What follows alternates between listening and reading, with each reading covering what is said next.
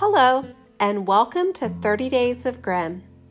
In today's episode, we'll find out what happens to a soldier who makes a deal with the devil and turns into episode 29 Bearskin.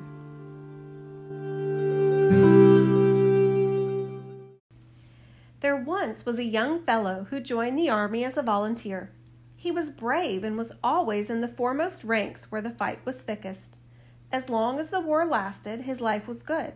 But when peace was restored, he was discharged from the army, and the captain told him he might go where he pleased. His parents were dead, and he no longer had any home to return to. So he went to his brothers and begged them to take him in until the war broke out again. But the brothers were hard hearted. What can we do with you? They said. You are of no use to us. Go and see how you can look after yourself. The soldier had nothing left but his rifle. He put it on his shoulder and made ready to go out into the world. He got to a wide moor on which there was nothing to see but a clump of trees. With a heavy heart, he sat down underneath them and contemplated his fate. I have no money, he thought. I have learnt nothing but the profession of arms, and now, because there is peace in the land, they don't need me any more. I foresee that I am bound to starve. All of a sudden, he heard a roar, and as he looked around, a stranger stood before him, wearing a green coat, and though he looked quite stately, he had an ugly cloven foot.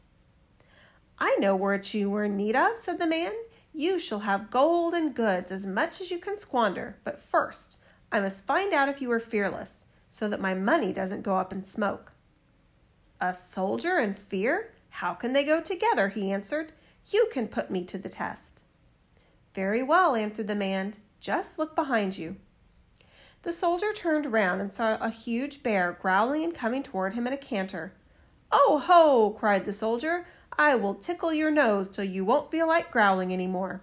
He took aim and shot the bear through the muzzle so it did not stir again. It is clear that you're not lacking in courage, said the man.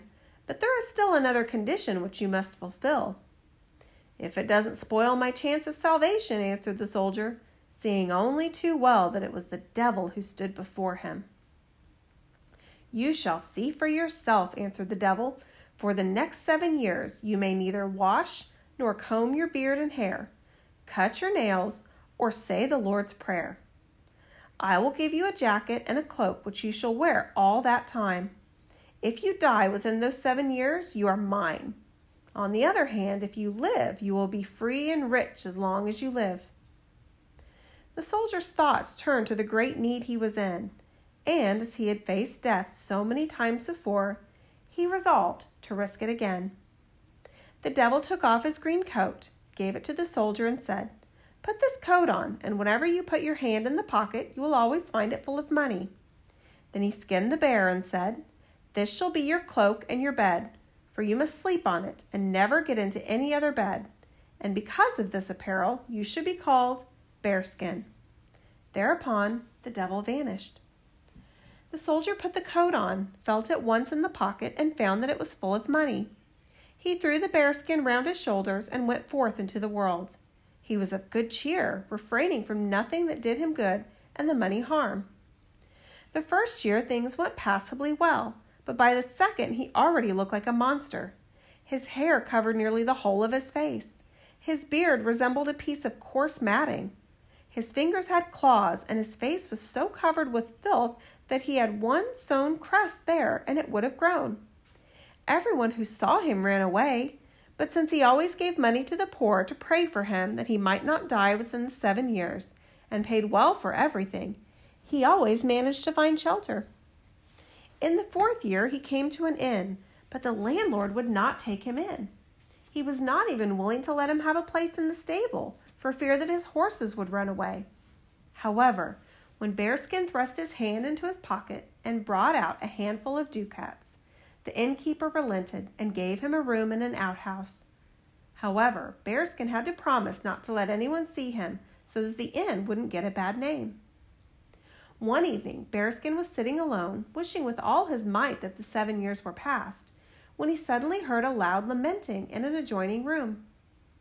He had a compassionate heart, so he opened the door and saw an old man crying bitterly and wringing his hands in despair. Bearskin went nearer, but the man sprang to his feet and made to run away. But when he heard a human voice, he grew less afraid, and by kind and comforting words, Bearskin got him to reveal the cause of his sorrow. He said his fortune had gradually dwindled away, that he and his daughters had to go hungry, and he was so poor that he couldn't even pay the innkeeper and was about to be put in prison. If you have no further troubles, said Bearskin, I have money enough. He called for the innkeeper, paid him, and put a purse full of gold into the poor man's pocket. When the old man saw he had been delivered from his troubles, he didn't know how to show his gratitude. Come with me, he said to Bearskin. My daughters are wonders of beauty. Choose one of them for your wife. When the one that you choose hears what you have done for me, she won't refuse. You certainly look a bit odd, but she'll know how to put you straight again. The suggestion appealed to Bearskin, and he went with the old man. But when the eldest saw him, she was so horrified by his looks that she screamed and ran away. The second stood still and studied him from head to foot, but then said, How can I take a husband, one who no longer looks human? Indeed, the shaved bear that was once shown here and paraded as a man pleased me much better, for at least it had on the fur coat and white gloves. But the youngest daughter said, Dear father, he must be a good man to have helped you out of your distress. If you promised him a bride in return, your word must be kept.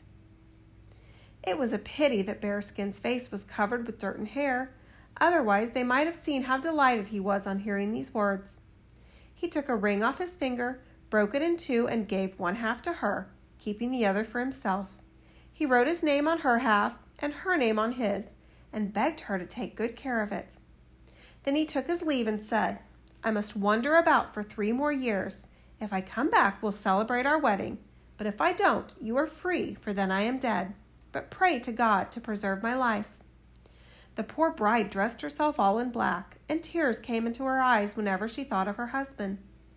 Her sisters, however, had nothing but her for scorn, and they made fun of her.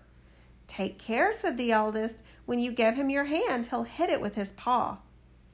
Beware, said the other. Bears are fond of sweets, and if you please him, he'll eat you up. And the eldest sneered, You must always do his will, or he'll start growling. And the second said, But it will be a merry wedding. Bears dance well. The young bride, however, said nothing and did not allow her sisters to put her off waiting for her husband to return. All of this time, Bearskin was wandering about in the world. He went from place to place, doing good deeds whenever he could, and gave generously to the poor so that they would pray for him. At length, the last of the seven years dawned. Again he went out onto the moor and sat under the clump of trees. Before long, the wind whistled and the devil stood before him. He looked very annoyed. He threw Bearskin his old coat and demanded his green coat back. Oh, no, said Bearskin. First you shall make me clean. So the devil had to fetch some water, wash Bearskin, comb his hair, and cut his nails. Bearskin looked like a gallant warrior again and was more handsome than ever. Then the devil disappeared, and Bearskin felt much relieved and light of heart. He went into town, bought a magnificent velvet coat and a coach drawn by four white horses. Then he drove to his bride's house. No one recognized him. The father took him for a noble military gentleman and led him into the room where his daughters were sitting. He was made to sit down between the two eldest ones. They poured him wine, placed the choicest foods before him, and thought that all in the world they hadn't seen a handsomer man. But the youngest daughter sat opposite him in her black clothes and did not raise her eyes or speak a word. When Bearskin finally asked the father if he would give him one of the daughters in marriage, the two eldest jumped up, ran into the rooms to put on their best dresses, for each fancied that she was the chosen one. The moment the stranger was alone with his bride, he brought out the half ring and placed it in a glass of wine, which he handed her across the table. She took the wine, but when she had drunk it and found the half ring lying at the bottom, her heart began to pound.